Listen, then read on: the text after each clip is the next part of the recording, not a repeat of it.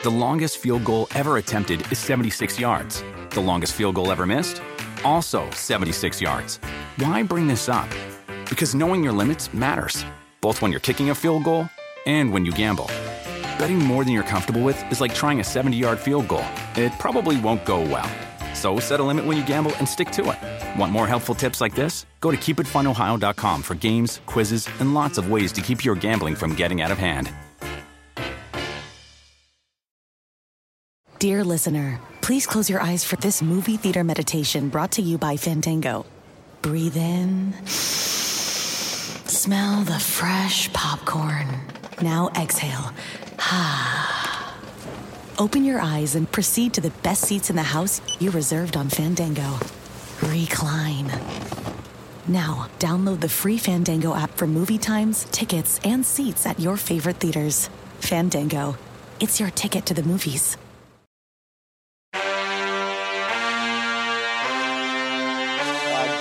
But that's what we had to work with this weekend.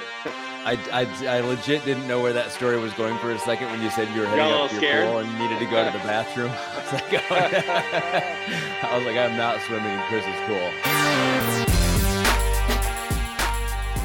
Yo, yo, yo, what up? Chris Sims, Ahmed Fareed, and yes, we don't go to the bathroom in our pools. I am not cool with that. We had to use, I had to use the pool water to, you know, help my toilet situation last week with no power. But all good yeah. here, electricity good, and you know, I'm really like, I hate when people pee in the pool. Just why we're on the subject, like, Yes. there's some people that are relaxed with that. Most people. I um I honestly feel like it's most people, Chris, that are okay with peeing in the pool. And I was watching this YouTube video um like 2 weeks ago. I forget what his name is. I think it's like Mark Rober or whatever. He does all these scientific experience uh, experiments. And he did one where he p- filled up buckets, one with just a lot of chlorine and then another with a lot of chlorine and then a little bit of pee and he smelled them and he said only one smelled like a public pool. And you can probably guess which one that was. It was the bucket with a little bit of the pee in it. Oh, So I, I- it, this happens all the time. No doubt. I'm not shocked. It- I don't it- know if I can it go in a does. pool and again. I, I have friends who wear it like a. I'm with you. I am with you. And we're I'm gonna have to drop out in a second here because our voices are off again.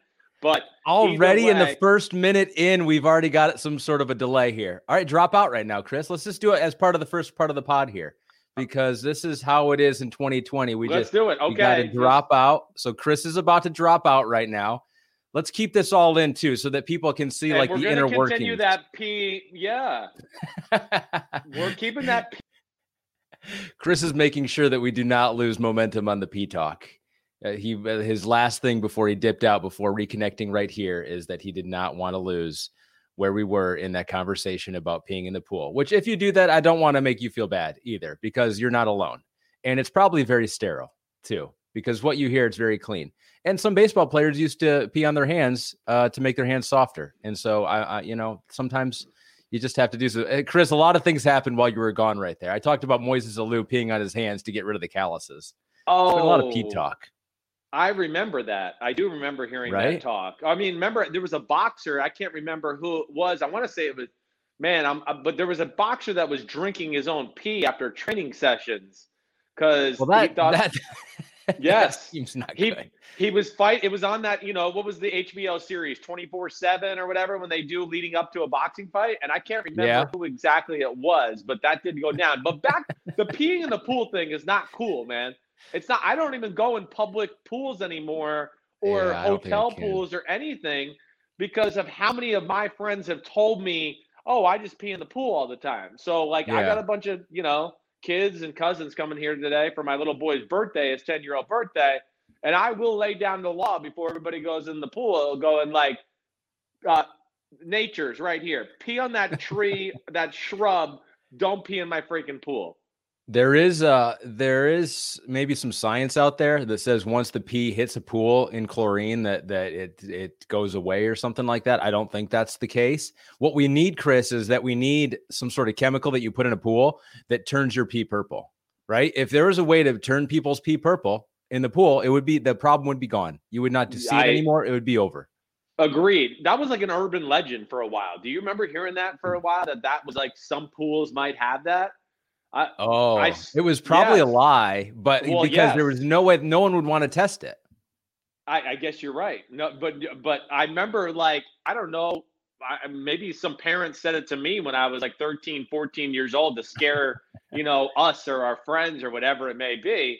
But I didn't find out that it wasn't a real thing until like like just a few years ago where I was like, oh, wait, they don't really have that technology. And people were like, no, you idiot, they don't. So wait, today is uh, little Phil's 10th birthday, correct? Yep. Congratulations yep. to him. And so are you having kids over at the pool today? Is that what you were saying? Yeah, gonna have a few. So, you know, I got some ne- niece, nieces and nephews, and uh, he's got one or two friends coming over. It's gonna be all family except he's got two friends. But yeah, I'm okay. gonna have to say something. Last time I was here, last time one of my nephews was here, he peed in my pool and it, it pissed me off and it fucked up my Sunday. All right. So I got to set him straight today. How did you know? Did he tell you? How did he, how do you know he did that? He was quietly telling his sister, my niece, in the shallow yeah. end. She was annoying him and swimming around him. And I heard him go, Well, I was just peeing on you. And I like, I lost it. Lost and it. I was like, What? Yeah. So, all right. I gotta, I gotta straighten that out today. Uh, so just tell them it's purple. Just tell them it turns purple. See if that works today. Just we'll, drop we'll that out there and see how many sure. people believe you. Uh, so how uh, we're going to talk to Big Phil today. Uh, we're going to ask him a few things about, uh, you know, we're hearing about some teams bringing in fans, some teams not bringing in fans, what effect that might have on players, coaches. We're going to talk to him about uh, a little more of the Seattle scheme and and, and how different teams and, and coaches have have uh, addressed that because you talked with Rodney Harrison today on uh, on PFT Live, and more people are. You're, you're almost getting to the point with talking about the Seattle scheme. It's like uh it's like the the ex girlfriend where it's just like you're still hung up on this person because you say you don't like them, but you talk about them an awful lot. It's almost getting to that point here. I, I feel like it is too. I was a little worried about it when we like we we spitballed you know, what we were going to talk about today on the podcast, but uh, I think it is relevant right now because we got so many good teams that play it, yeah. you know, and I, I think what has made it even more relevant here as of late is is Jamal Adams and him going to Seattle and how important sure. that position is for that scheme. And then yes, I talked to Derwin James yesterday, who's in that same scheme, playing that same position. And you know, as Rodney and I talked about on the show today, you know, th- those two, hands down, are the best two safeties in football. There is a clear sure. gap to me between those two and then whoever else you want to put at three, four, five, six, seven, eight, nine, ten. And that's why I'm intrigued by it. And, you know, it's something that I've been talking about for a lot of years. And I'm glad I feel like it's finally caught some national attention here just as of late. Uh, and it's, it's just a good conversation about how you want to build your team, you know, approach your defense and, and what style you want to play with. So let's save that for uh, a little bit closer to when your dad uh, jumps on the line here in about 15 minutes from now, because Derwin's team was uh, highlighted in uh, the first episode of uh, of Hard Knocks. Going to be the LA Chargers and the LA Rams. Let's get Chris Sims' unbuttoned reaction to uh, to the first episode of Hard Knocks. And Chris, honestly, it was going to be hard enough for me to keep these two teams separate with the logo changes that they have because they look so similar now, the LA Chargers and LA Rams. And now, after you know watching Hard Knocks, and I'm sure after watching all the episodes, it will be darn near impossible to separate who plays for which team and which team is which. It's it's uh, I, very hard. Yeah, well, they're, they're, they, I know what you mean. You know, there's similarities there. The uniforms, you know, they got a lot of personalities on both teams, yes. superstar players, and uh, I get you there. You know, eh, uh, listen, I was excited to watch it. I really was you know, all I, you know, as you know, I know training camp tour this year. All I've been able to do to this point is text with some coaches and GM, had a few phone conversations, but life's been hard on them. Life's different, as you and I talked about. Their days aren't going as planned because of the ongoing battle of, you know, the pandemic and COVID 19 every day to where it's causing the coaches to have some long days that are kind of unorganized at times. But, mm. you know, I think the first thing that jumps off to me about it and I thought it was really well done and I enjoyed watching it, is the two head coaches right away. I mean, those two have unbelievable people skills and communication yep. skills to where not only is it fun to watch on TV, but Anthony Lynn, Sean McVay, I mean, they motivate me when I'm sitting on my couch at night, where I'm going, damn, I, I'll I'll play right now for those two. You know, they just have a great way about them. So that is something I find very refreshing. Their realness, their ability to handle and talk about tough situations and not shy away from it. Really, kind of just yeah. take it head on. Uh, that's the first thing. Uh, you know, what, what about you? What jumped out to you? I agree with that. They're they're both super inspirational leaders, and and and you've been around football coaches more than I have, and I feel like you have to have a certain level of that, right? Especially if you're going to elevate to the to the spot of being a head coach. But not all head coaches have that that ability. I mean, you look at Bill Belichick; he's not necessarily a people guy, and um, yep. maybe more so than what we've seen with some of the players. But uh, you've been around him more than more than most. I, I agree with you, though. I think that uh, when you look at where we are uh, in a country and in businesses all all around the country, it's like there's a lack of leadership in a lot of these positions. And I think watching those two guys operate and how they handle young men. It was it was it was truly uh, kind of inspirational. And Anthony Lynn talking about how they got two opponents this year. They got the guys who line up against him on the field. Then you got to beat COVID, and I, and I think that was that was super uh, interesting to hear him say that. Is that you've got to embrace this battle against COVID as much as anything else. I think that was maybe the star moment of the whole show, and that was the opening, right? I mean, he's sitting yep. there talking to the whole team. You know, it gave me chills. First off, you know, and and two things there, like yeah, you know, you're, I mean, that that's right. This year is going to be, yeah, battling X's and O's, battling the team we got to play, battling this virus. That should be part of it this year. That's why I will continue to bang the drum. If if it's you know the Saints versus the Tampa Bay Buccaneers, and the Saints everybody's healthy, and the Buccaneers have been overrun by COVID nineteen. There's no like makeup day. There's no we're going to reschedule this, you know, the week before the playoffs. No, you lose, Tampa Bay. Sorry. New Orleans did everything right. You didn't. That's not their fault. They shouldn't have to be taxed to have to reorganize their schedule. So to me, I like that. And to from what I saw on that show, you know, from those two organizations, they seem like they're approaching it like that. Like we're not going to lose to the virus on a weekly basis. That's for sure. And then you know, I just found that to be very motivational. You want to hold up the trophy at the end of the year? Yeah, we're going to have to win games, but we're also going to have to beat this virus. Other thing, too, I thought was interesting was Anthony Lynn talking about, man, this team doesn't really know each other. They haven't been around each other. But he said in a lot of ways, he felt like this team was as close as he had ever seen because I think of all the Zoom calls and, yep. hey, you know, the social justice – calls. And of course the dealing with the virus i think you've really gotten to know people and they put their heart out there on certain topics and things which is an angle i didn't think about. And i'm sure that has a little bit better effect on team building than i've given it credit for this whole time. It was uh yeah yeah talking about the social justice issues with the the team as a whole and kind of getting in personal and and and i think that above all is that you care about your players. You care about your players, what they're they're doing off the field. You care about your players keeping them healthy on the field. So you're going to go through all these hoops and, and make changes to your building and to your facility. And so I think it shows how much you you do care about them, not only as football players but as but as men. I do think it's interesting that uh, Sean McVay and I'm sure a lot of the other coaches out there are using the Miami Marlins as that example. It's almost like everyone in other sports and even right? baseball are glad that the Marlins did what they did because now they can just go, look at that. Hey, don't be them. Don't be those idiots over there because that is the example of how this can all go go south just with a couple players. And I think you saw it with who was it? That rookie uh Terrell Lewis, right? For yeah, the uh Terrell, the Rams, Alabama. the only the only right. player to test positive uh, of all the players that they tested with those two teams initially, at least you know, he couldn't be by the facility. He had to sit out like what was it, 10, 10 days and 10 days. talk about talk about uh, putting uh, putting the pressure on the early part of your career and you can't even be in the building. Yeah, that, that I mean that's that's an issue. You know, I mean again, it's a guy that's really talented. You and I talked about him during the draft. I mean, to me, he was one of the hidden hidden gems of the draft.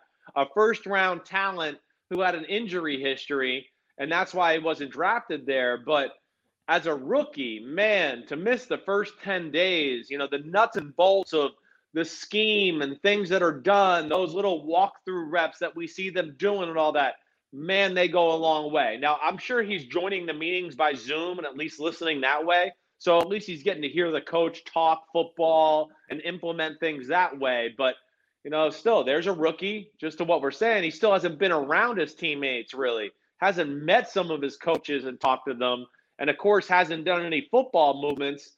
Uh, but you know, he's the kind of freaky athlete. I don't think it'll affect him a, a whole lot when all's said and done. But man, I mean, I just thought the show was well done. I really yeah. did, and they're going above and beyond as far as being cautious during this thing. I mean, right. you're seeing the thought process of what McVay and Anthony Lynn have done to make sure things are done on a prop, uh, you know, on a daily basis properly, and to where his players feel comfortable.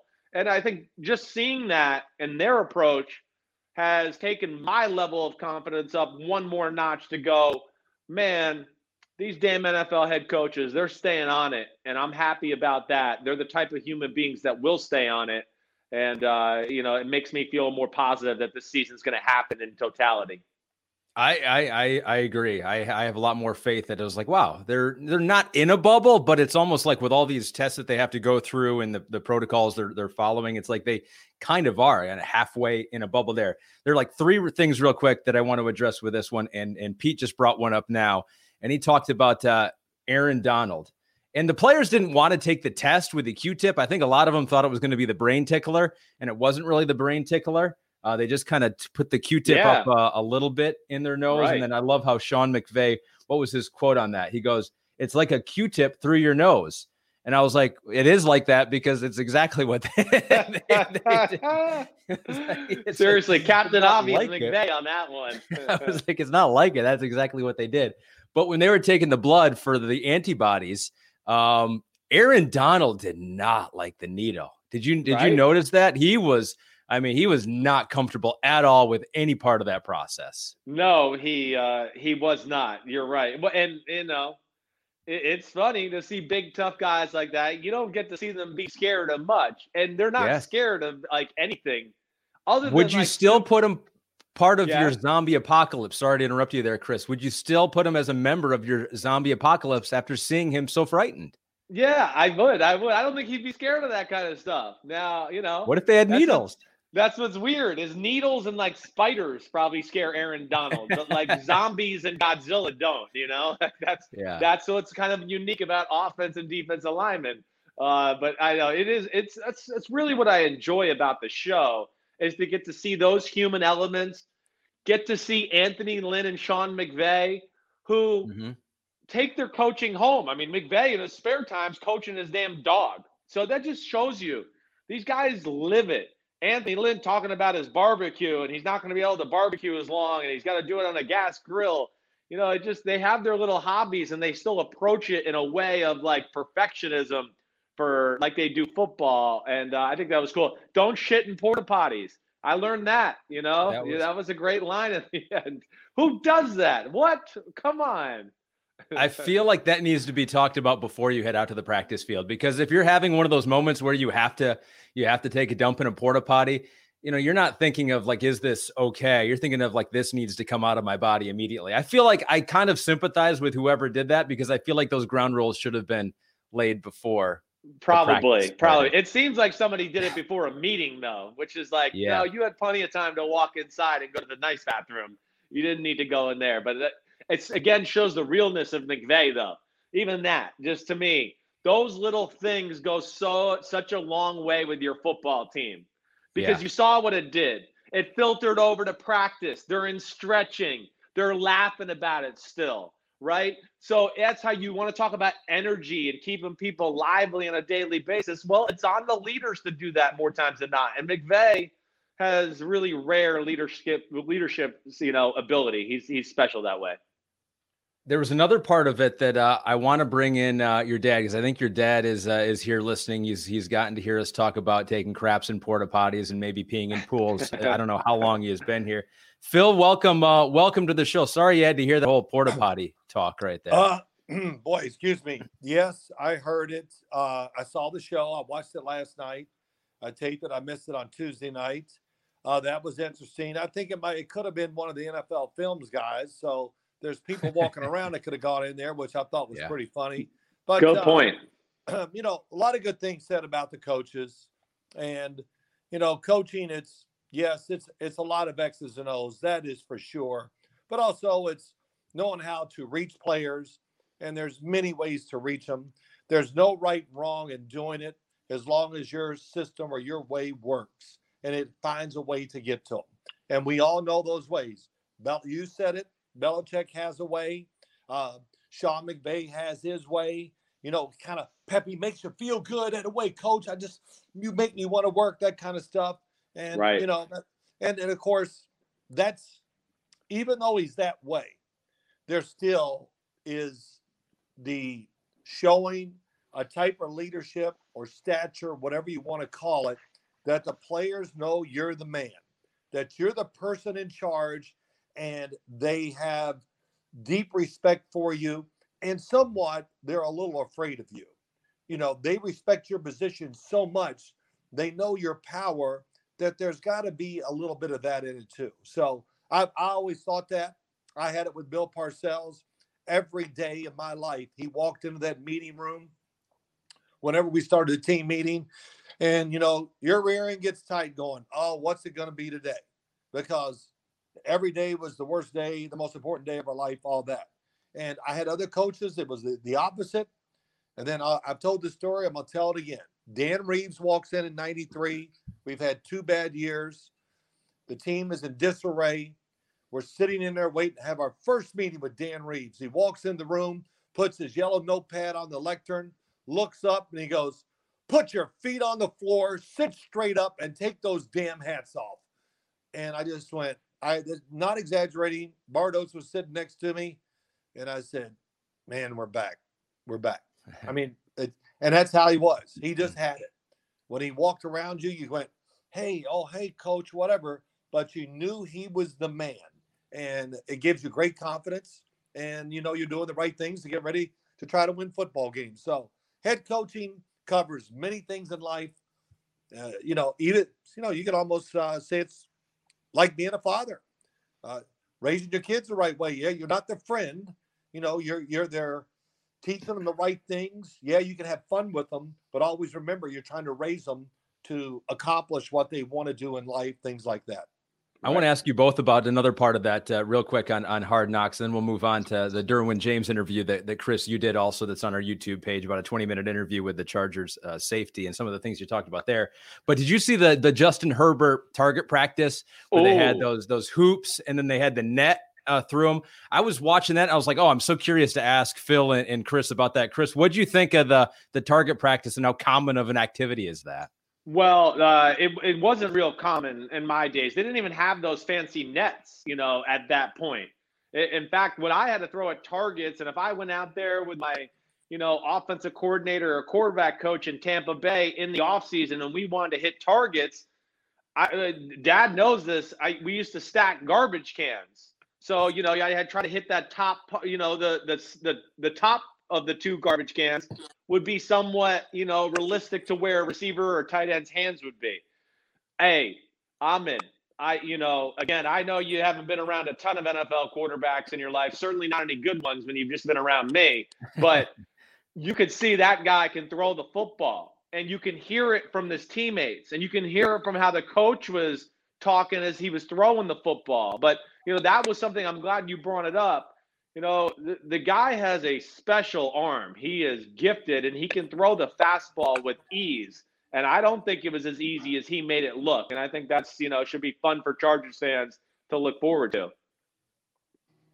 What'd you think? Well, Phil? well, for me, yeah, it was interesting. They had those targets. Why weren't receivers just standing out there catching the ball? I, I don't know. Maybe they weren't allowed to at that time. Maybe I not. don't know. Right. Um, I just can imagine us taking targets on the field. Parcells would go, "What? Are you kidding me?" That would lasted about one second. He might have fired the guy who brought the targets out, and uh, so no, we never had anything like that. Was it impressive? I, I guess so. I don't know how far they they were away from him, but I'd like to think, Christopher, you, me, even at my age, that I could drop back and throw 10 or 15 passes, and I'm going to hit at least half of them, maybe. And when I miss, it's not going to be that far. So, yeah. yeah. But Right. his form and what you said about him physically, all true. Um, he there was he was never a big story in the draft because oh he grew up up there right by the college. Did we lose Phil? I lost him. Yep. I don't I, hear I, I think I lost him there too. All right. Okay. Phil, you there? All right. We I'm can't here. hear You you, hear Dad. Just so you. Oh, there you go. Okay, there you go. All right, go ahead. Well, you said somebody you called got me. cut. You cut. Okay, it's all right. You cut out right when you said he went up to Oregon and he kind of got lost and not talked about, and then it cut out. Yeah, well, he got lost and not talked about, but he grew up right down the street from the university. And is he going to be able to deal with NFL offenses and all the scrutiny? And and that became the calling card. Nobody ever talked about how good he was and what offense he played in. That really kind of restricted his ability to really show even more. I mean, could he have run the offense at LSU and in Joe Burrow? Let me think. Oh, absolutely. But um, you know, so that I'm interested to see how he adjusts to the NFL. But uh, you know, that talent, no matter what, sooner or later is going to come through, and he's going to be a good player in the league. Could be a good player, could be a star. I think they're going to be a couple stars of this uh, Hard Knock series. Jalen Ramsey, one of them, um, and also Derwin James on uh, on the other side for the Chargers. Chris, you talked to Derwin. Uh, it's on our YouTube channel, youtube.com slash NBC Sports. Let's hear it. Let's stop down and take a listen to the interview that you did with the safety. Yo, yo, yo, what's up? It's Chris Sims, Unbuttoned Podcast, and look at who we have here. One of the biggest, baddest dudes in football, Derwin James. Derwin, thanks for coming on. Much appreciated. You the man. Man, thank you for having me. What's up, my guy? Yeah, I'm doing good, man. I mean, guns look good in the shirt. I mean, you Nah, know, man, arms we look. We, we, we, we chilling. We chilling. Man, it's looking good. Yeah, I mean that's you go in with the headband too when you work out and lift too. Just you, you got it all, man. You really do. Little Bob. All right. We're gonna get into some real football talk, okay? I like to get kind of like into the weeds and talk about schemes and stuff like that first, but I gotta first deliver to the audience what they really want to know about Derwin James. All right. I want some quick answers here. Just gonna throw out like three or four questions one word answer. That's all I need from you. You're one of the biggest, baddest dudes on the defensive side of the ball. And what I need to know right off the bat is Beyonce or Rihanna? Beyonce. Travis Scott or Future? Future. Come on uh, Oh, oh Michael or LeBron? LeBron. And then what's what what what are you? Favorite video game? Madden, Madden. Fortnite, Madden. where you Madden. Madden? Yeah, man. Okay. Are you like you get all personal when you don't like your rating on the game and stuff and like does it offend you? You okay with your rating this year? Yeah, I'm cool with it this year. Yeah, I'm cool with it this year. I don't really, I don't really get too mad unless they try me just crazy, you know. But I don't really get too mad about that. I just play the game still. Okay, what they I don't even I didn't look. And you know, I'm a dad now, man. I'm about to be 40. I'm out of the Madden game. I mean, what they what they give you your overall rating at this year? Uh, 89.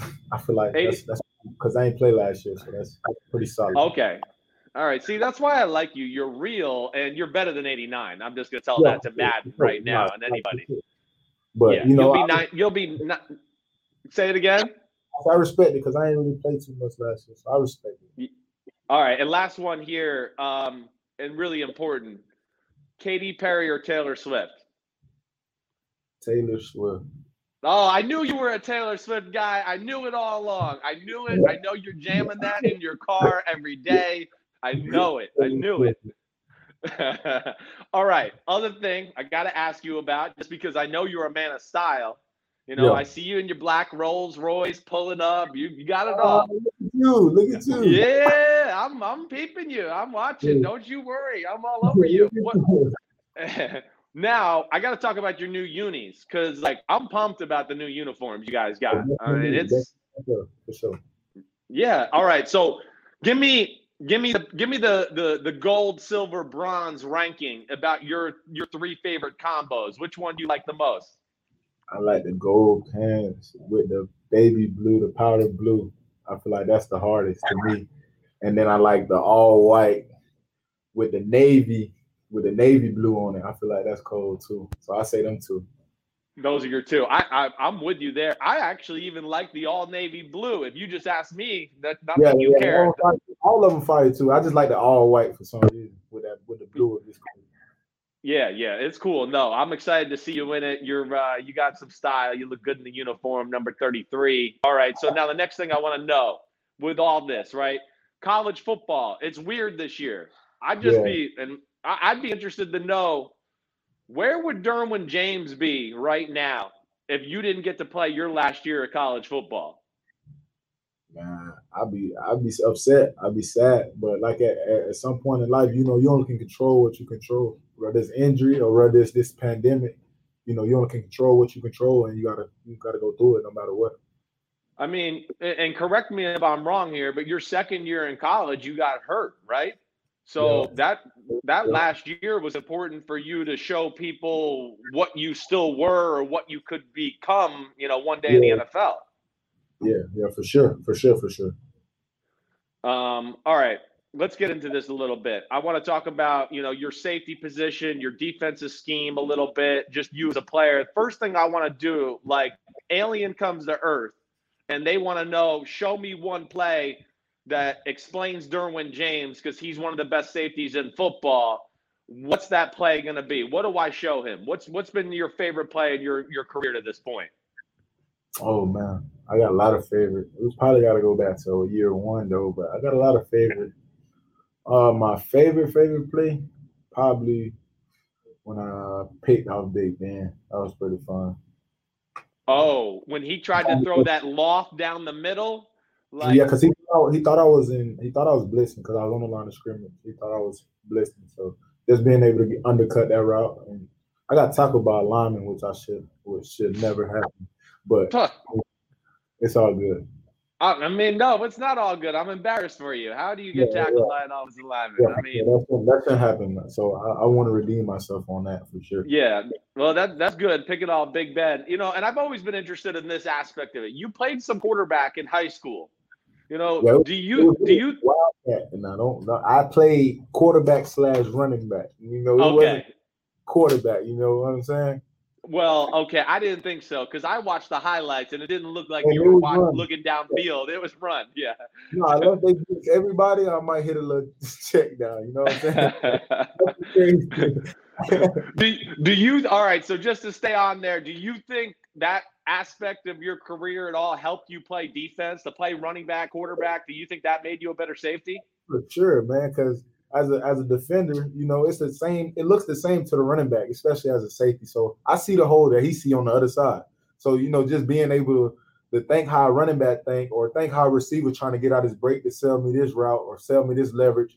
You know, just knowing all that, I feel like it, it helps me be a better football player all around. Yeah, that, that makes sense. I mean, you know, yeah, you are kind of in that running back position and how yeah. you play, you mm-hmm. know, in that Charger scheme. And that's where I kind of want to hit on because there's been a lot of talk about your position lately.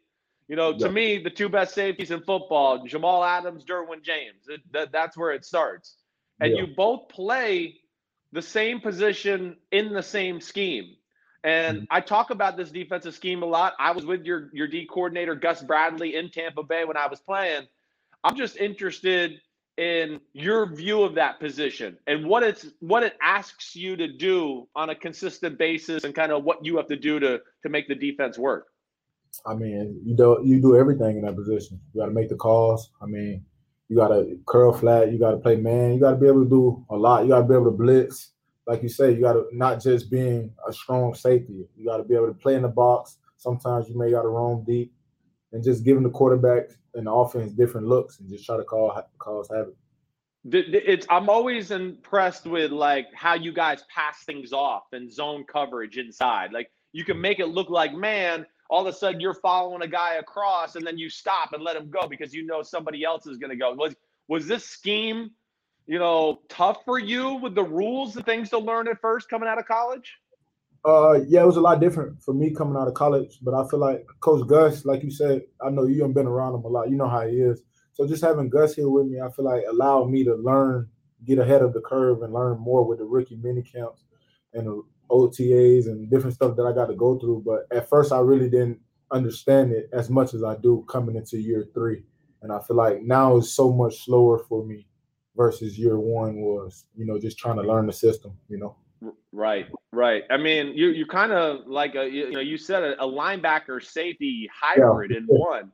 For sure. Yeah. For so, and and do you you get to make most of the calls? Like the, the you know I know you got to might have a rookie middle linebacker in Kenneth Murray this year. So are they looking at you to be that guy to be like make sure everybody's in the right place? No, we got other guys that make the uh, calls, but I do make the calls to the secondary, just making sure the other safeties and the cornerbacks know what we're in. And you know, we switch it up sometimes. So just being able to be versatile with it. Okay. All right. So now now I'm interested to hear like, you know, schemes that you feel like give you give you guys a problem. I know your defense is talented. It's it's one of the best in football, and I want to get into that in a second. But like I'm just interested from you personally, not necessarily how it exposes your scheme but are any are any teams that pop to your head when I just go like, man, what, what scheme or player gives Derwin James a tough time at that Kam Chancellor position? Uh, you know, in that Seattle scheme. I feel like uh, Kansas City they do a good job. You know, especially with Andy Reid and the stuff he's able to do over there, and the speed that they have, and then Kelce being one of the top tight ends in the league. So I feel like they give you a lot to look at for sure. You know, a lot of people going different ways, and right. You know, I feel like Kansas City do a great job. I feel like we also do a great job against them as a defense. Also, you, I, I would say you do one of the best. Yeah, for sure. Yeah.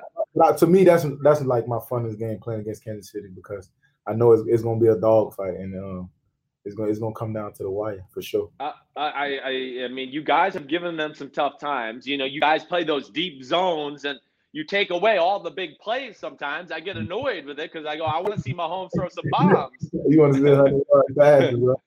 yeah, you know, I'm an ex quarterback. Defense not letting the ball go over our head. So that, that's the main thing. I know, I know it is the. I'm sorry, I didn't mean to cut you off. I'm sorry. Um, I so you got to like since you're there, you got to kind of tell me about that experience, and, I mean with Kansas City because you know Mahomes, he is Mahomes. What what's it like being on the field with him? You know, it seems you must feel like you got to cover for 30 seconds sometimes, and then you look back and you go, "Damn, he still got the ball, and he's who knows what he's to do with it." What's it like? Uh, it's fun. Like I say, to me, I don't know why. I'm a competitor, bro. It's just fun playing against the best quarterback, the best tight end, the fastest receiver it, it's just fun to me, you know, to be able to just play against them and you know play them twice, not just once, but twice. And um, it's always fun. And then when, when we do go to their place, you know, just from my college days, I like to hear that tomahawk. You know, just it gets me going. You know what I'm saying? I, I just love playing them to me. Yeah, you feel like you're at home once again. Yeah, I feel like yeah. again. You know.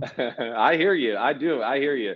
I I mean uh, is there anything you got to tell yourself differently when you got a quarterback like Mahomes, like an approach in that game? Uh, you know, do you have to tell yourself I might have to cover longer or yeah. be more yeah. disciplined with this? You're right. You're right. The down's never over because right. that guy he didn't spend out a lot of stuff. Him, Watson, quarterbacks like that is is like the down's never over. You know, he can be getting tackled and literally I've seen him throw it with his left hand and get rid of it. So, you know, against quarterbacks like that, you got to play very sound and technique, and everything matters against. Uh, I mean, you know, those are two of my favorite there, Watson and Mahomes. Now, like just as the fan, because I know you're you're kind of like a you grew up football family, obsessed with it, everything like that. You know, who give me some other guys in football that have just like amazed Derwin James in your first two years in the NFL when you got, you know, on the field or you just didn't realize as good as they were maybe until you saw them in person? Anybody jump out? Uh, I say Tom Brady. You know, going to New England my rookie year in the playoffs in his home. Oh, like we got to really see Uncle Tom what he could do. And um, I say Lamar Jackson just being able to do things that we never seen a quarterback be able to do. You know, um, say Lamar Jackson, then guys like the D Watt and Mahomes, those guys, and I feel like, you know, even A Rod, how he able to throw it and it, he can move on the pocket too. So guys like that. Yeah. Okay. I mean, you know, you talk about Brady, right? Like, what, what, like, I mean, that was not a good day for your defense. You, you guys had better days than that one. I'm sorry, I don't mean to be, bring up bad memories, but yeah, what's it like playing a guy like him, where you know he's all over the mental game and he's gonna get the ball out of his hands and all quick like that? Like, do you feel like you can rattle guys like Brady, Deshaun Watson, Mahomes? You know, yeah, is there anything you you could see fear in their eye at any point? I mean, they're human beings at the end of the day. I feel like you can run different stuff against them, you know, that'll get to them. But I feel like they're also premier guys. They're the top of the top of the crop. I feel like also. So I mean, everybody's a human at the end of the day. So I really don't really fear nobody. So yeah, I know you don't fear anybody. I, am not concerned with that. That that that that's it. Now, like you talked about Lamar, right? And mm-hmm. you, I, I'm going to let everybody know. I talked to you before Lamar got drafted. Yeah, you, I said, yeah.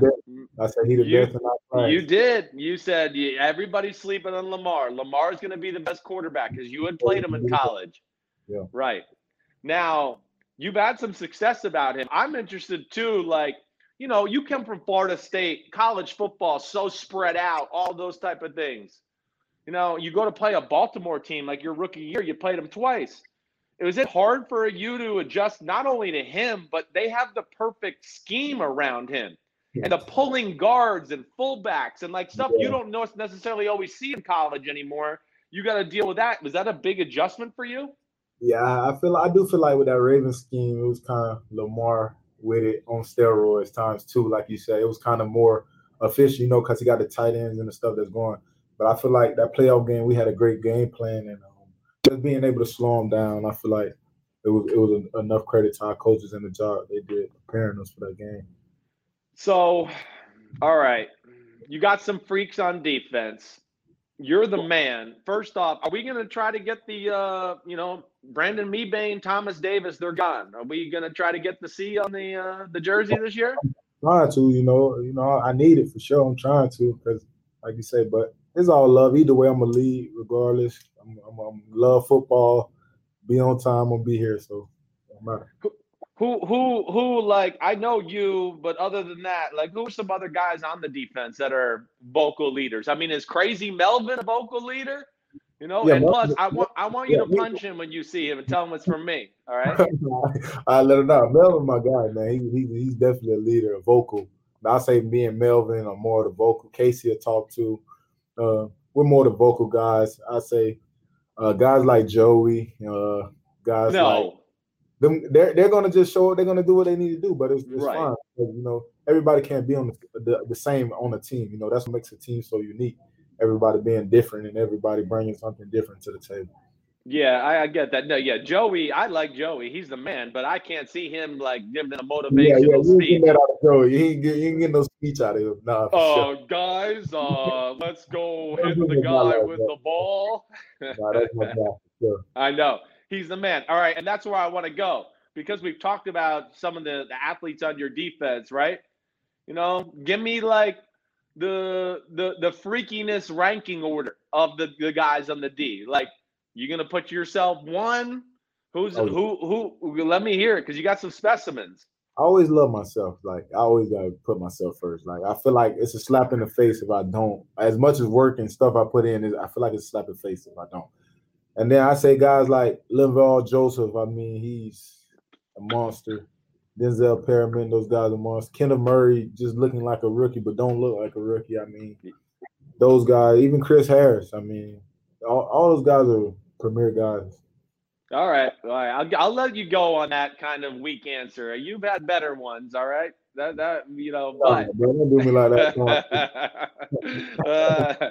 uh, um, uh, all right, you hit you hit the Kenneth Murray.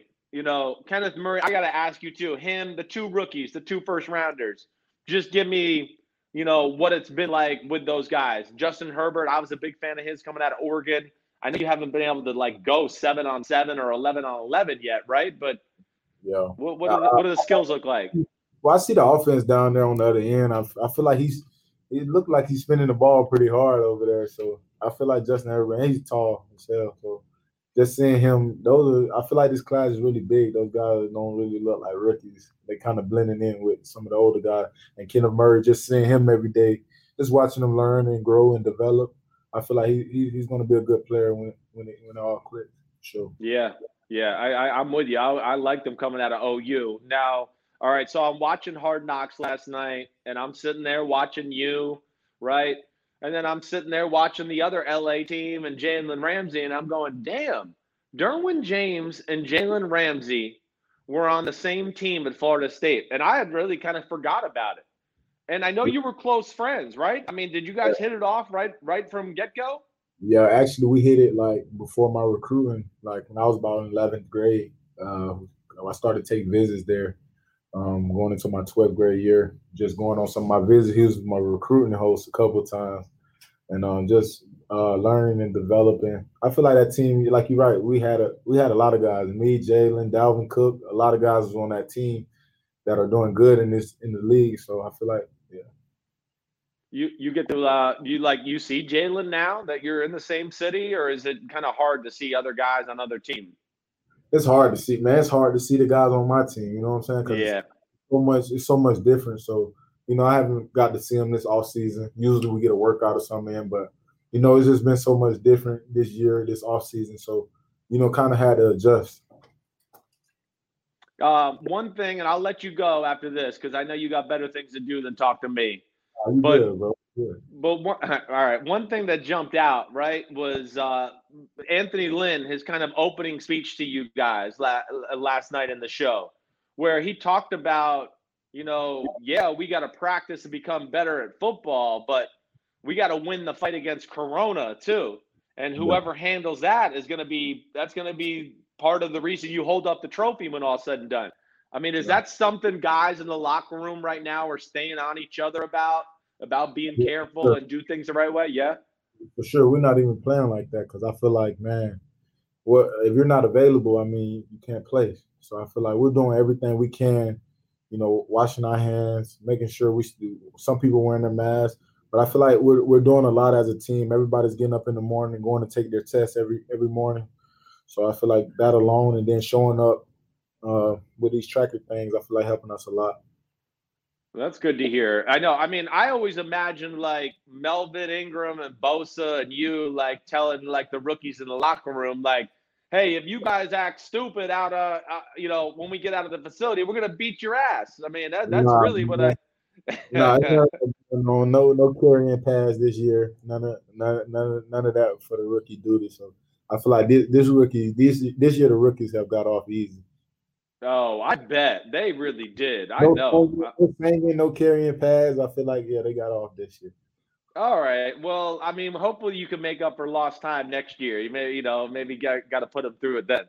All right. So the, this is it. So big thing is all right, I am interested in Derwin James and what you want to improve going into year three. I mean, I'm assuming you're 100% totally over the foot injury, ready to go, right? But what do you want to get better as a player in your own game?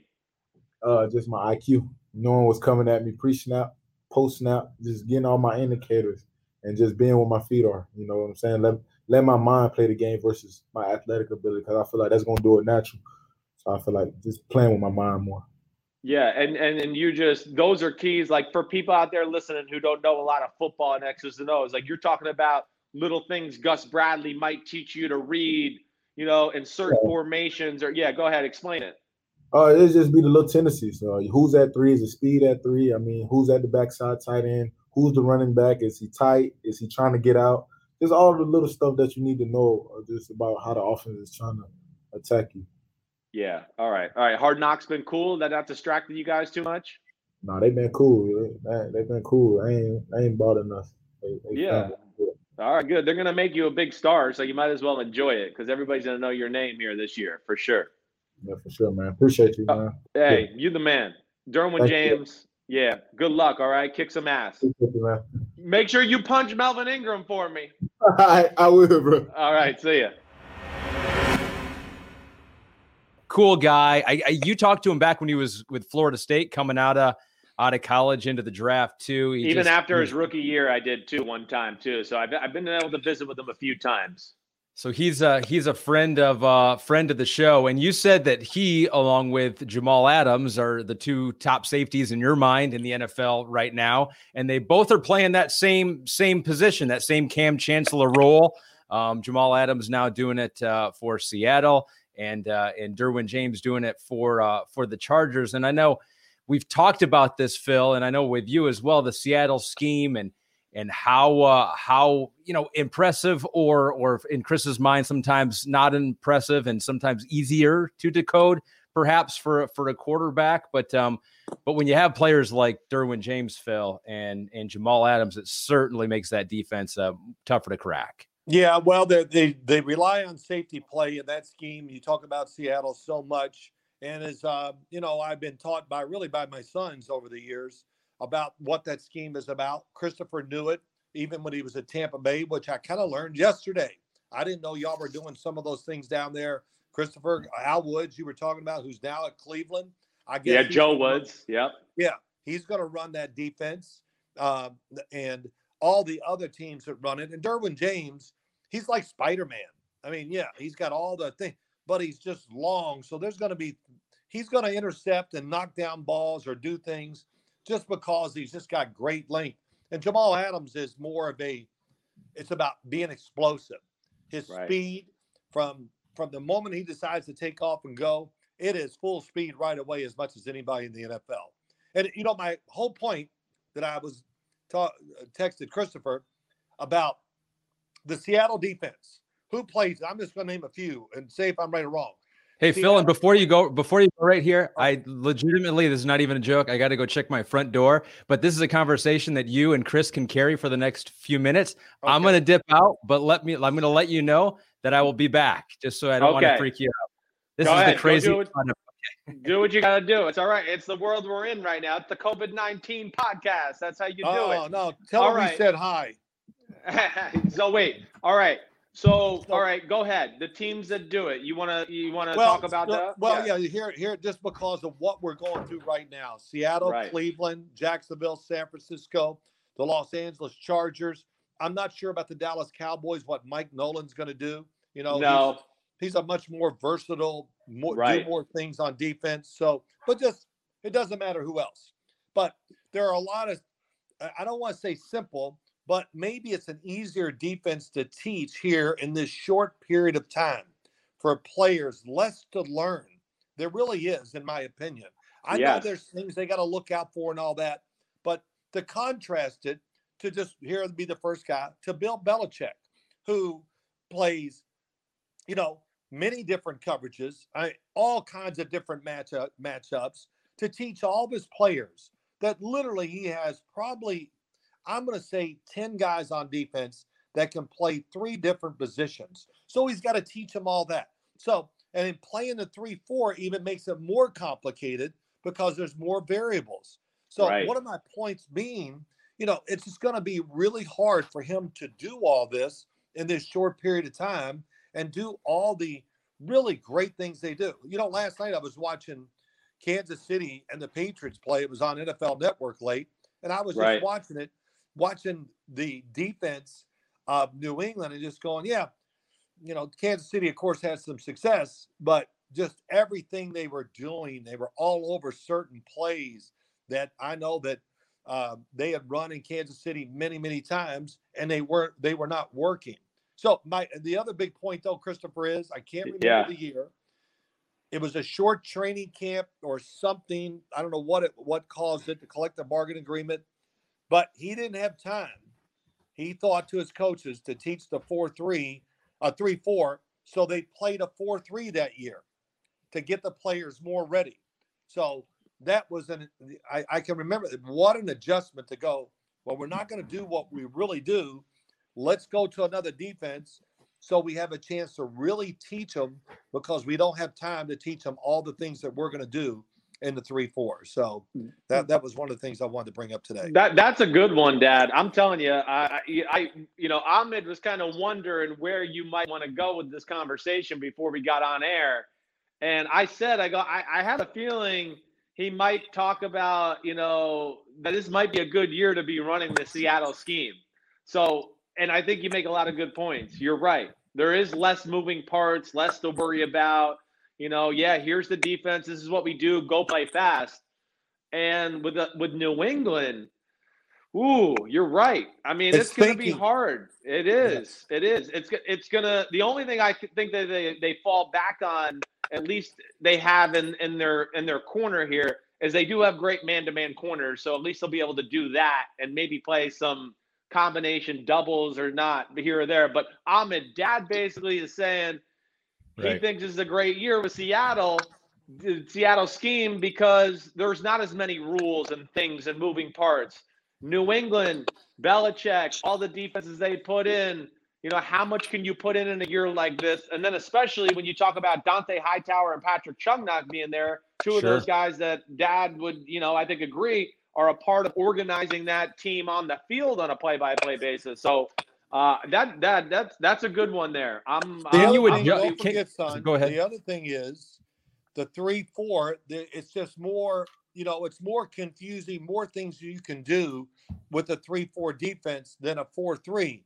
So Yes. when he had a short period of time, and I, I'm gonna look it up what year it was. that was said, "We don't have- 2012. we don't have time. We got to teach them the four three and play that. We, Hmm. you know, th- just think of all the guys that they've had that play outside linebacker, um, defensive end sometimes, uh, eh, real defensive end, and then oh, it's a passing situation. Go down there and get over the guard and be an inside pass rusher. Uh, th- their team, and once again, yeah, they lost some Hightower, Chung, but they still have that same group of guys. He drafts guys that can Yeah. do that, to teach them all these things. And again, we'll see how it goes. Can't wait to. Here's the last thing, too, about all this. It's going to be tough on the coaches, all that. But when the season starts, there's no excuses. And the old phrase is, what do we what what what do people want to know on Monday? Did you win or did you lose? We don't care Right. about all the other stuff. Did you win or lose? And that's just the way it is. And all these coaches have to deal with that. So I wonder how much of it too is that you know with some of these complicated defenses, you know it, they work because the players have played together and they can communicate without communicating. You just kind of know where the other player is going to be. There's another thing to this whole thing is that in a lot of these places there's going to be significantly less sound. You know, there's no fans or pared down fans. We're starting to hear some of the plans by these teams. The the Dallas Cowboys have said, you know, Jerry Jones says he wants fans right now. The the protocols in Texas call for only 50% capacity in some of these places. The Saints have said there will be no fans for their home opener, so that could perhaps be an advantage to Tom Brady having to go in there for the first game of the season with with Tampa Bay. So I wonder how that Phil will impact things that you know they have uh, this this communication on the field will be allowed to be a whole lot more effective with just with just talking than it has been ever before. Oh yeah, I think it's going to be interesting. I hope the networks. I hope we don't jazz it up with a bunch of fake noise. I don't know if we are. I shouldn't say that. If CBS does, then that's great. But um, but I, I think it, it will intrigue the fans to hear how much talking and really to hear it. That part to be real, and I think Yep. it, it it could be fun. But also, we're going to hear more sound of the hitting because we don't have crowd noise and all the other stuff going on. And I think what will happen, it's not the same as standing on the sidelines, but it's going to, the people at home are going to go, wow, it's faster and more, I, I don't want to say violent, but just more physicality to it than they've ever dreamed or think it could be. I think that will come out if, if, you know, we don't pump in fake crowd noise. And uh, that that's going to be interesting. The communication, hey, defenses, offenses, now they don't have to worry about stuff like that. So, uh, and you know, Christopher, you text me about playing without people in the stands. Yeah. Um, I, I I'll say this real quick. I don't remember ever in a game going, "Oh, our crowd's against us. Oh, the noise is just. Oh, we can't deal with it. All that stuff." Just you know, it was just part of what you do, and uh, you played it too, so you know. And it's just you don't even think about it. So I can't imagine that's gonna. The, the only thing it does when things get going your way and the crowd really gets behind you, it can help the defense because now defense where emotion can play a bigger part than offense for sure. They get emotional and you just get a little faster, maybe a little stronger, and just you know, and it, it just gets rolling. The defense can get rolling, I think, a lot more crowd noise than the offense can. I I would agree with that certainly. All right, but here's here's the other aspect that I, I mean, and you know, hey, listen, uh, uh, th- this is where I'm intrigued by the no fans thing, Dad, and I haven't talked to you about this, so I, I want to hear your your two cents about this. You know, one, we watched the PGA Championship on Sunday. I know you were watching. Jason sure. Day. I mean, he basically, I'm paraphrasing, but he got off the course and basically said, I don't think some of these guys would be on the leaderboard if there was 200,000 fans here like a normal Sunday. You know, yes. LeBron James, I'm watching the NBA every night. He's not the same. I, you know, I don't know if it's maybe there's a health issue. I don't know. He's still playing good, but not LeBron James good. And to me, this is where I'm kind of trying to take it is, you know, some of the greatness of LeBron James is the fact that he's a showman for one. So that probably motivates him a little bit, just showing every, hey, I'm the best player in the world. Hey, all you LA stars here, look at me, blah, blah, blah. I think he's a guy that does thrive in that kind of environment. Also, he thrives in environments where a lot of other guys don't when it is loud and crazy and boo, you suck, LeBron, you suck. And he can still call the play out and get everybody orchestrated and make the right basketball play. I just wonder, like, if that's going to affect. Does it take away from some of Tom Brady's greatness now that you know he's so cool and calm with the pressure on and people booing and whatever else? Where maybe the other quarterback that doesn't do as well in that you know scenario now he's got a little advantage there. I don't know. Do you think there's anything to that? Am I crazy? What? No, I think some of those points are very good, very valid. Uh, yeah, young quarterback not having to deal with crowd noise. Uh, that's that's going to be humongous. It's really going to help a lot. Uh, it just it's just one less thing to deal with. Um, uh, LeBron James, you know, I haven't watched a lot of it, but you know, listen, uh, you you you're a big fan. Ahmed, if you're a big fan of the NBA, you you just can tell he's not the same player he was a couple years ago. Uh, yeah. And some of the explosion is gone, and that's what his game is about. But yes, he's still still one of the best and all that. So that that answers that. And Jason Day, he is absolutely 100% correct. Uh, those crowd noises, the yelling, and all that, the golf tournaments and everything. I, if it can affect anybody, crowd noise or what, golf, you stand over the ball and think about it. Right. What others? Basketball, football, it's reactionary. We don't think. Mm-hmm. We just.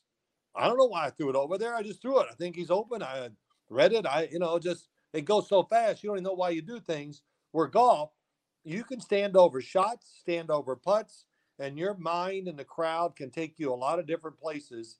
And yes, some of those guys would not have been up there on that leaderboard if there if there was a crowd there at the PGA.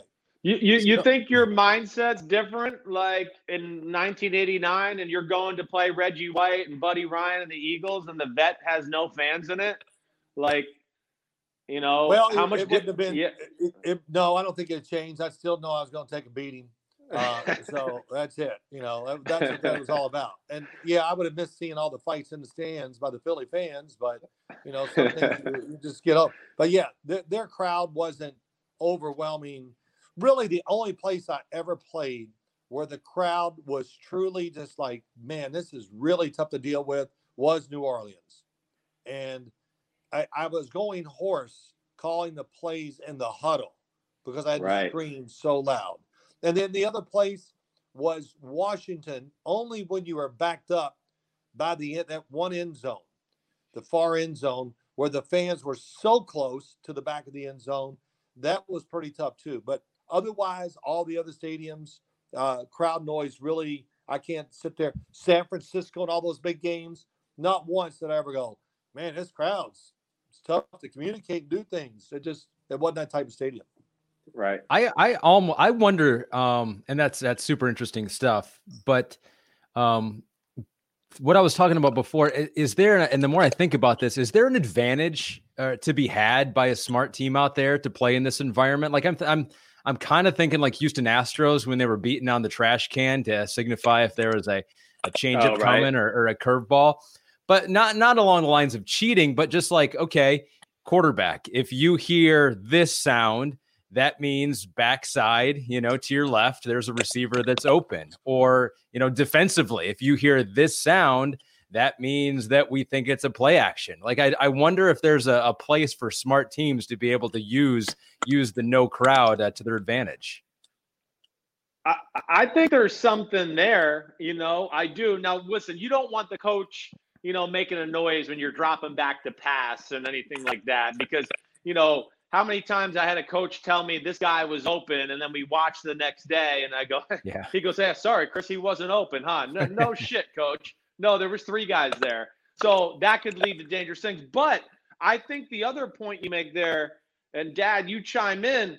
Maybe, maybe we will see. You'll hear a little bit more yelling from the coaches on the sideline pre-snap, right? Where the defense is, the defensive coordinator is yelling like, "Hey, he's checking to this," or "Watch out for that." That might be more of a factor this year than maybe we've ever seen. Absolutely. Coaches will be able to yell at their players on both sides of the ball and help them out at times. You know, uh, yelling at a young quarterback. Yeah, I think they could do that. Now, you know, of course, it's going to be a big red alarm to the defense. Hey, check out the play. I mean, it could say things that the quarterback Yeah. might not do. And so that that will absolutely come into play. And it, I think it, it, if there's no fans in the stands, they'll be able to do it. Now they may be a little hoarse when the game is over, but they'll be able to yell out to those players and help them out during the game. Hmm. That's that's a great question, and it's something I haven't really thought about a lot. But yeah, uh, right. I'm sure that will happen. Um, Phil, we we we don't want to take too much of your time, but we do want to get uh, uh, real quick your your thoughts on something that was tweeted to us uh, a couple of days ago, and Chris responded to it. This came from Big Blue VCR, and he showed a clip. It was a video clip, like a thirty second clip of you on the sideline, 1985 preseason Hall of Fame game versus the Oilers. You needed stitches for a laceration on your right hand. Um, You got back from the hospital. And then you can hear on the live broadcast, I believe it's Frank Gifford, um, relay a message to your wife from you, apparently, that you wanted him to tell everyone, tell your wife, most specifically, that you were going to be okay, that she did not need to worry. Could you take us back to that game in 1985? Yeah, yeah, I did say that because you know I dealt with a few injuries and everything, and finally we had a great year in 1984 where you know it worked out for me, the team. We got back on track, and to get hurt and lacerate my finger in a Hall of Fame game, I'm sure my wife and Christopher maybe too. You were you'd have been what five years old then. Right, So right. sitting there going, "Oh my God!" And so I just said, I forgot who I told. Will you tell them to on the broadcast to say that I said this, and they got it done, which was great. I know my wife really appreciated it. So, hey, uh, that was uh, it was a scary moment for me, me too. I'm going, "Oh my gosh, please!" But he- I think it kept me out of two preseason games.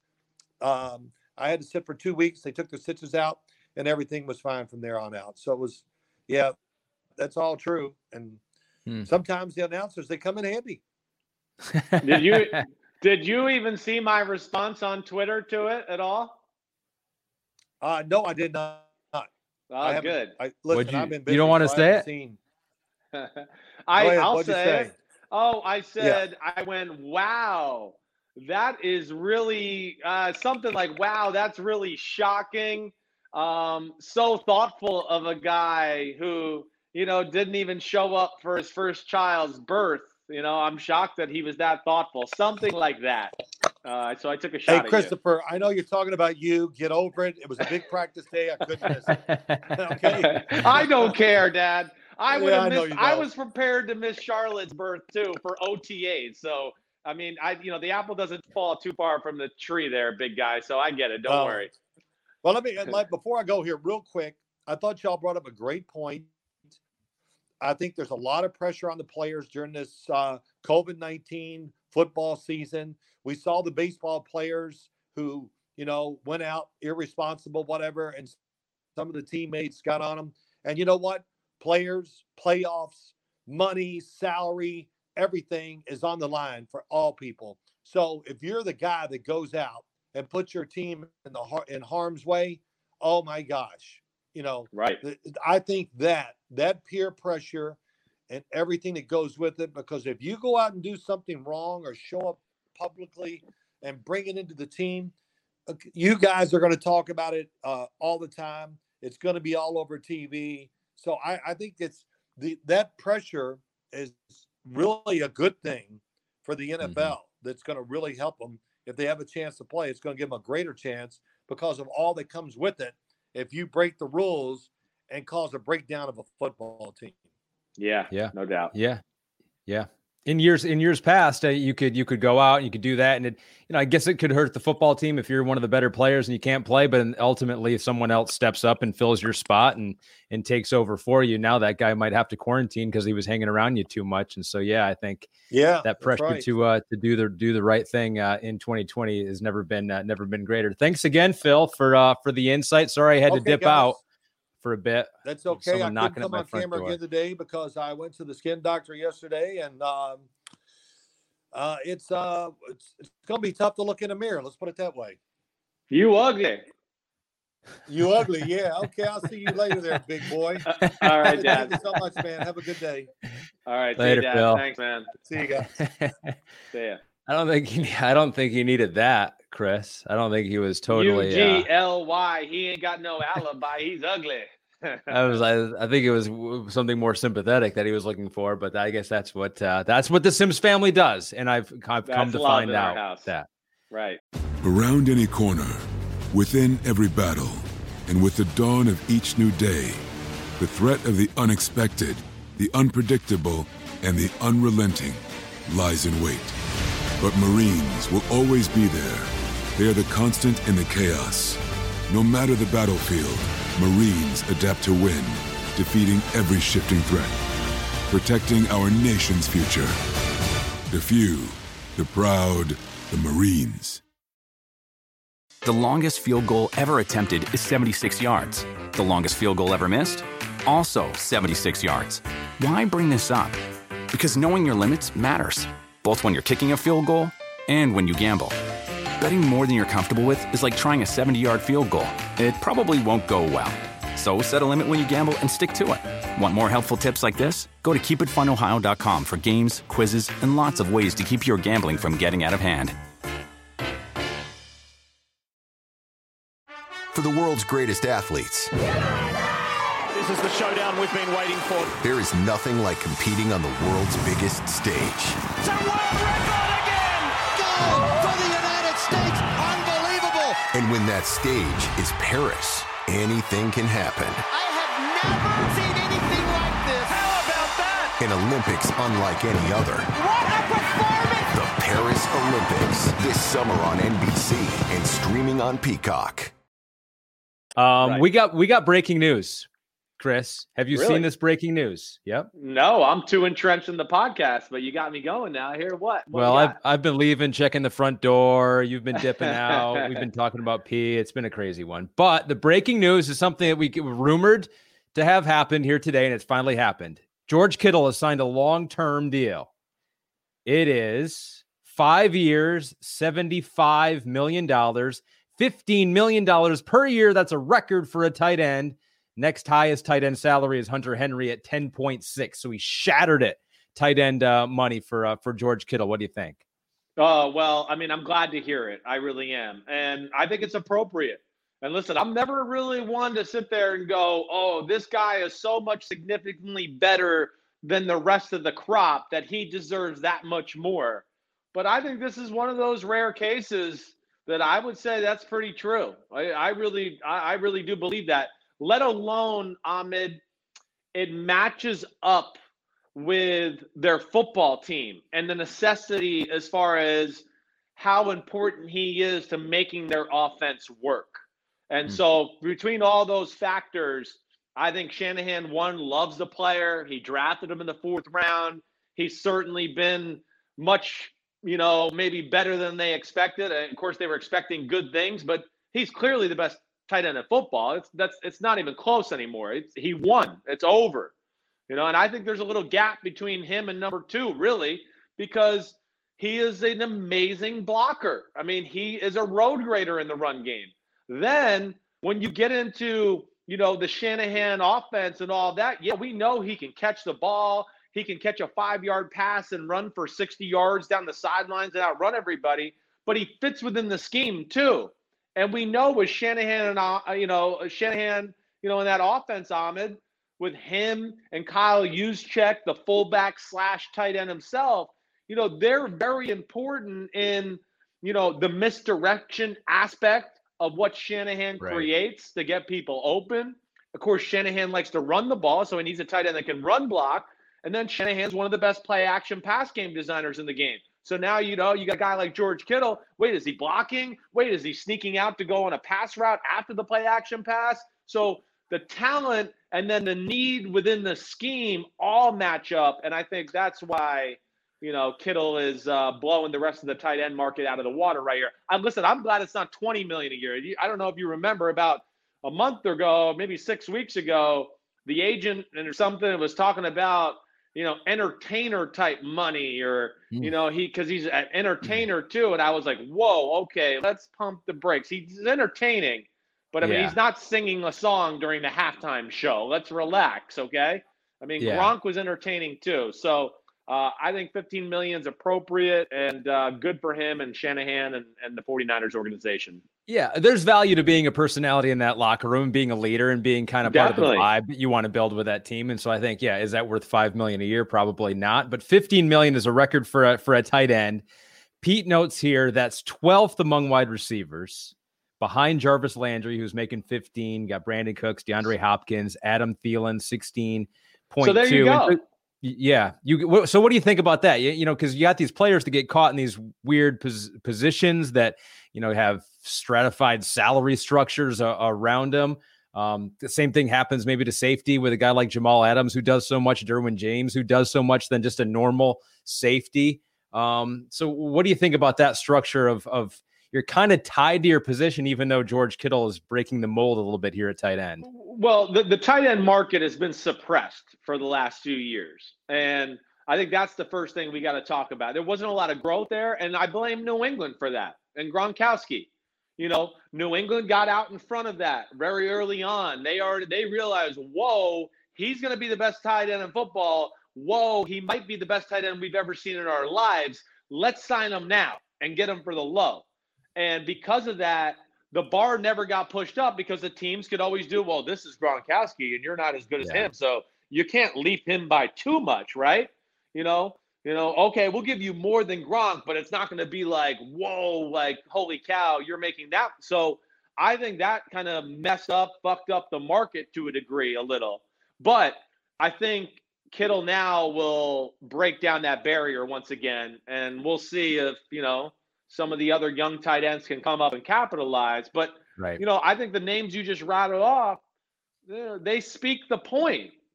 I mean, George Kittle's more important to the 49ers than Jarvis Landry is to the Cleveland Browns. And I'm not trying to dis- disrespect Jarvis Landry. I mm-hmm. think he's mm-hmm. the man. But like they have other guys that are really good on that offense too. And not that the 49ers don't, but we know who the number one guy is. That's their go to guy. Receivers, cool. Running backs, cool. Yeah, everybody. There's a lot of good players there, but the the the big time plays and the big time creative plays by Shanahan more times than not are orchestrated around Kittle and his strengths and everything he does like that. So, you know, man, you just think about him, Ahmed. He's fullback, he's tight end, you know, yeah. the blocking, he's you know, going up behind the line of scrimmage and kicking out the backside defensive end on an inside zone play. The next play, he's doing that and faking it and going out on a pass route.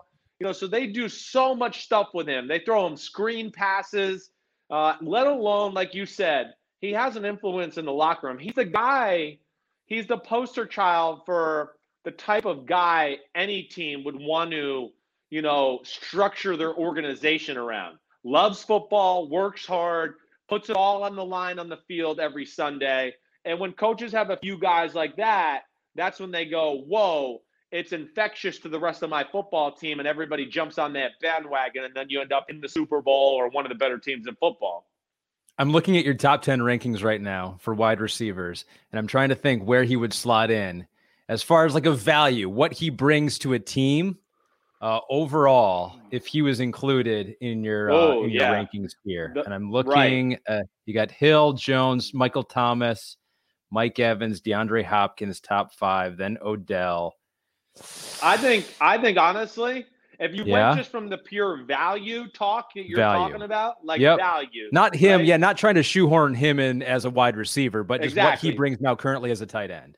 I think, I think it's it's you know Tyreek, really Tyreek, Michael Thomas, and DeAndre Hopkins. And I think that'll continue in Arizona with DeAndre Hopkins. But those three, to me, have more formulated around them than even a guy like Julio or Mike Evans, where they're so good sometimes they don't formulate a lot around them, as I've told you. They just go, you go out right. there and we're going to see how they cover you. Oh, they're double teaming you. We'll go to one of the other guys. Oh, it's man to man. We'll come back to you.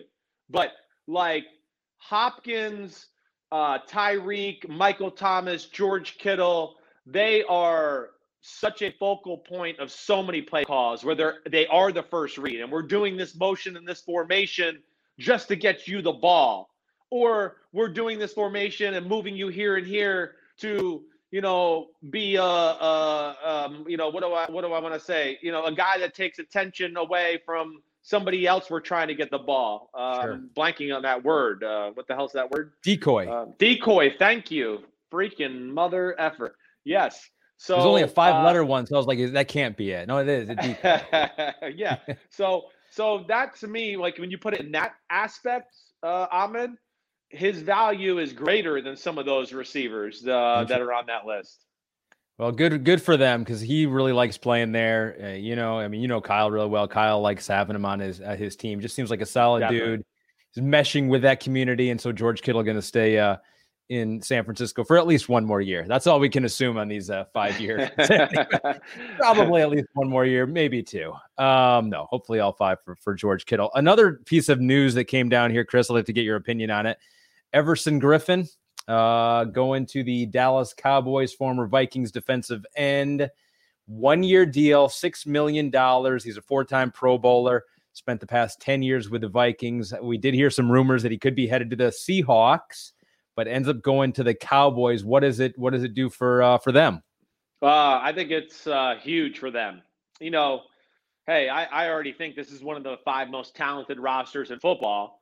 And right. if you gave me one issue with their team. I think the most glaring one to me was okay, Dexter Lawrence is over here, but your other starting defense end is either unproven or below average, or it's Aldon Smith who hasn't played football in three years, or Randy Gregory who still hasn't been reinstated to the football. So that to me was like a huge risk question mark about their team and how they were going to make that happen because I really think, you know, unless Aldon Smith gets back to the form he was, which I, am not expecting him to get to that that point.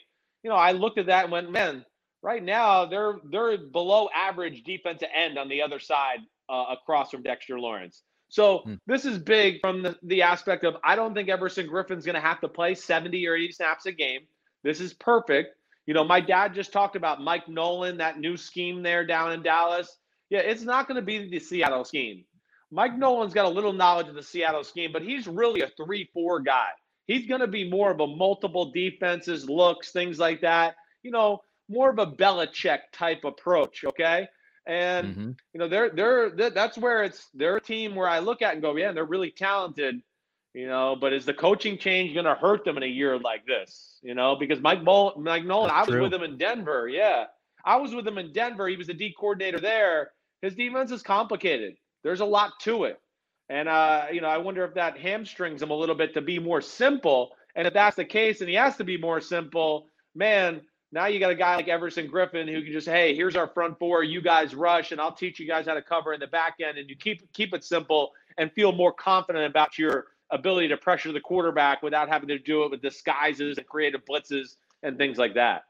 So, what about Seattle now? What what do they need? Do they need still help on the defensive line? Are they is it imperative they make a move?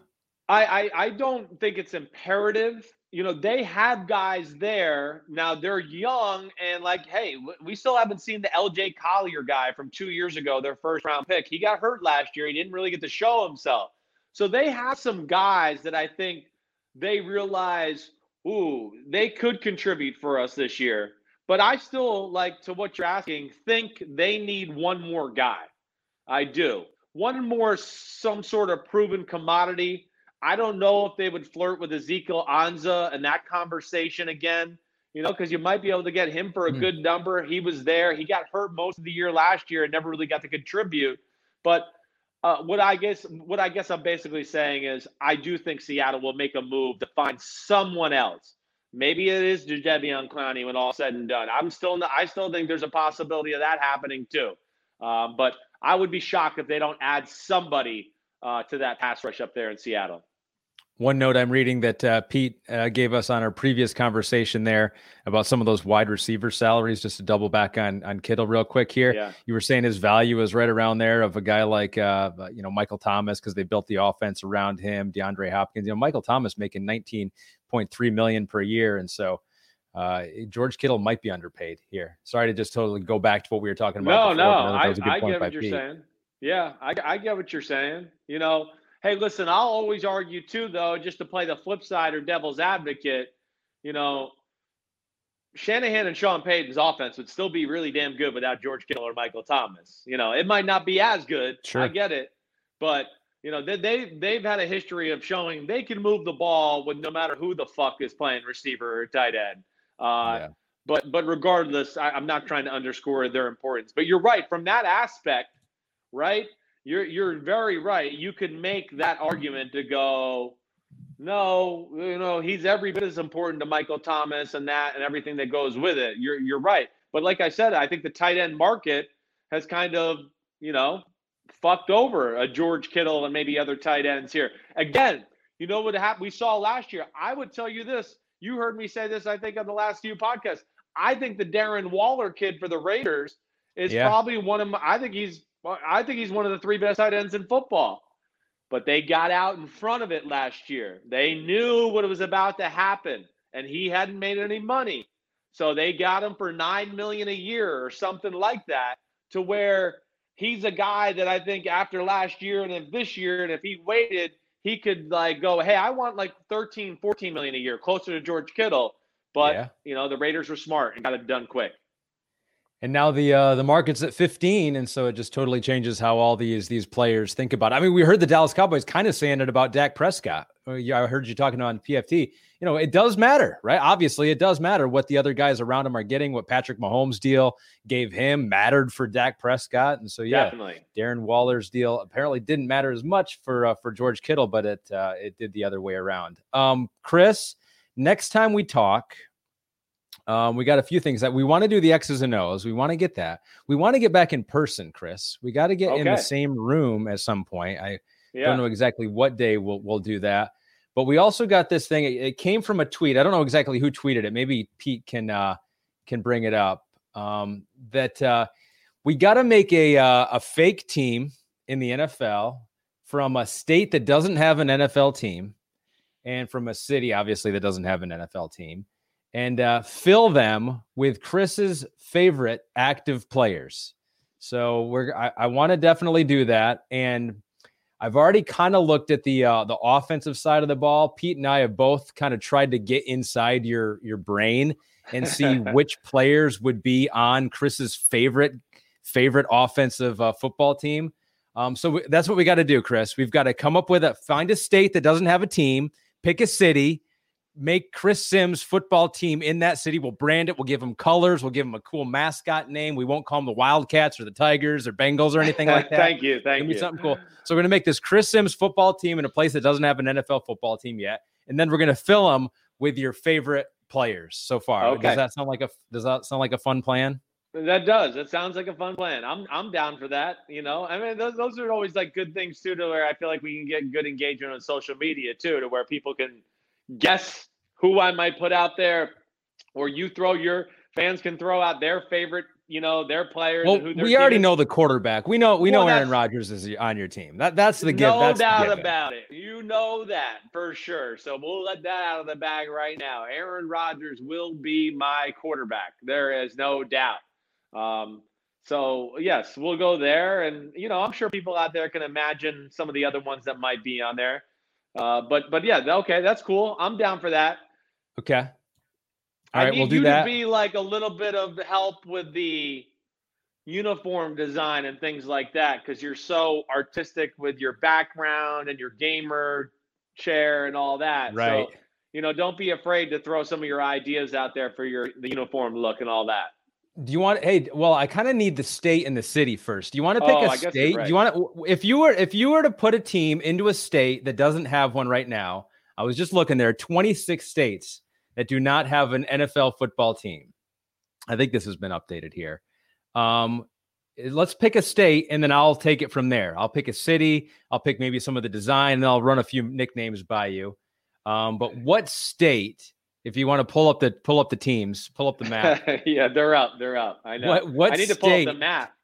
you do. What state deserves an NFL team, Chris? Can you think offhand, or do you need more time on that? No, it's okay. I'm no, no. I gotta, I gotta, I am. I'm pulling up the Pull up states. the- Hold on. I, I gotta, I gotta pull up the states. I'm usually pulling up teams. Today, I'm pulling up the states. All right, here we go. You know, I mean, my right Ooh, away. my Pete, Pete says St. Pete says St. Louis. Although uh, we should give it to a city that's never had one, right? It's a brand new town.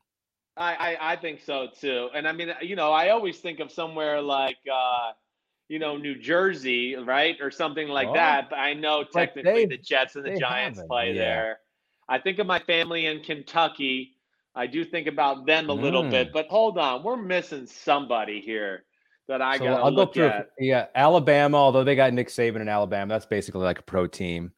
Um, Pete likes Kentucky. He votes for them. We got Connecticut, Alaska. If you want to go Arkansas, Hawaii could put a team out there. Kansas, uh, Mississippi, Montana, Nebraska. Although Cornhuskers are pretty much like an NFL team. New Hampshire, New Mexico, North Dakota, South Dakota. You got the Dakotas. You Yeah, got South Carolina. You got Oregon, Oklahoma, Utah, Vermont, Virginia, West Virginia, Wyoming. You got a lot of uh, a lot of choices Yeah. here. uh, I know. I look at like Oregon, Oklahoma, Kentucky. Those those jump out to me. I even think of like I do I do like like you know Maine or something like that too. But like everybody up in this area is on New England, so you know like That's true. we're, we're, you and I technically live in New England, even though we're like much, much closer to New York City. But it's shocking how many Patriots fans are around this area that have jumped on that bandwagon the last 10 or 15 years. It's unbelievable. You go to the store and there's pa- there's Patriot stuff, there's Red Sox stuff everywhere here in uh, uh, Connecticut. Pete votes Right. for. He throws this one out there: the South Dakota Rushmores. Oh, Both I our like nickname It. and run first offensive philosophy. Oh, wow. I, I, Pete, I wants like to be it. offensive coordinator. Do you like that? I do like that. I can get behind. I like the name and everything. That's a good one. I mean, I'll think about this as we go forward, and Yeah. you know, I can think of something more creative than that, maybe. But I, I, I think we're onto something there. So preliminarily, we're leaning towards South Dakota having a team somewhere in South Dakota. Is that what you are you willing to say that?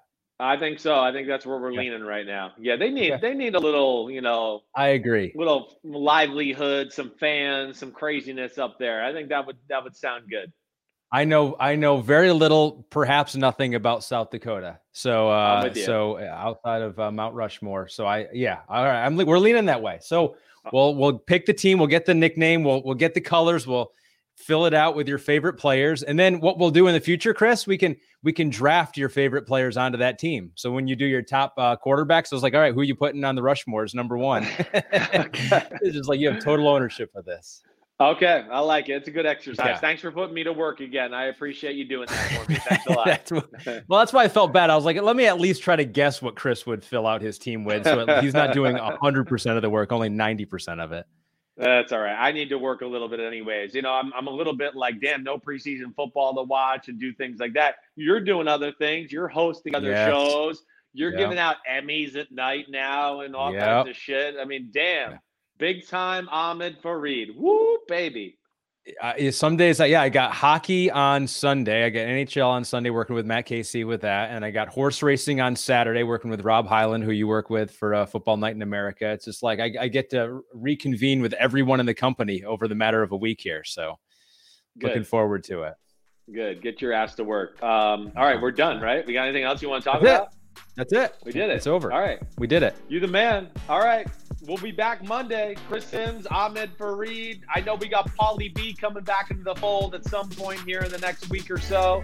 So it'd be good to hear from him. But Ahmed, like, great job, you know, driving the traffic today, talking to my dad. I mean, answering the front door and hosting a podcast. Pretty freaking Yeah, my- impressive, man. My dog was going crazy. That's what I was like. I got to go down there. I was like, there's someone that was her. like in. Yeah, I was like, there's someone either walking around in my house or just waiting outside the front door. I couldn't tell which one. All right. Well, it was a good show, and now I got to go be daddy daycare. My little boy turns ten today, so I got to. Yeah, happy birthday. Yes. All right, Awesome. you Well know done, what time it is, Ahmed. It is. It it's is. end of the podcast. Let's clap it up. Yeah. Happy birthday, Phil. Happy birthday. Clap it up. Thank you. Thank you. Clap it up. Peace out, homies.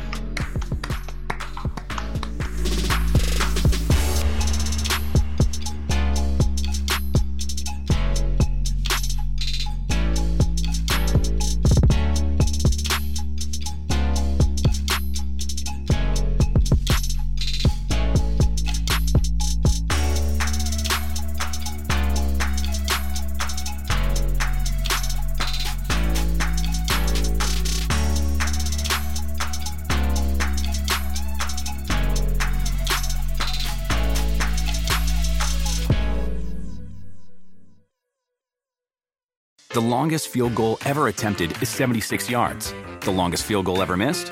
Also 76 yards. Why bring this up?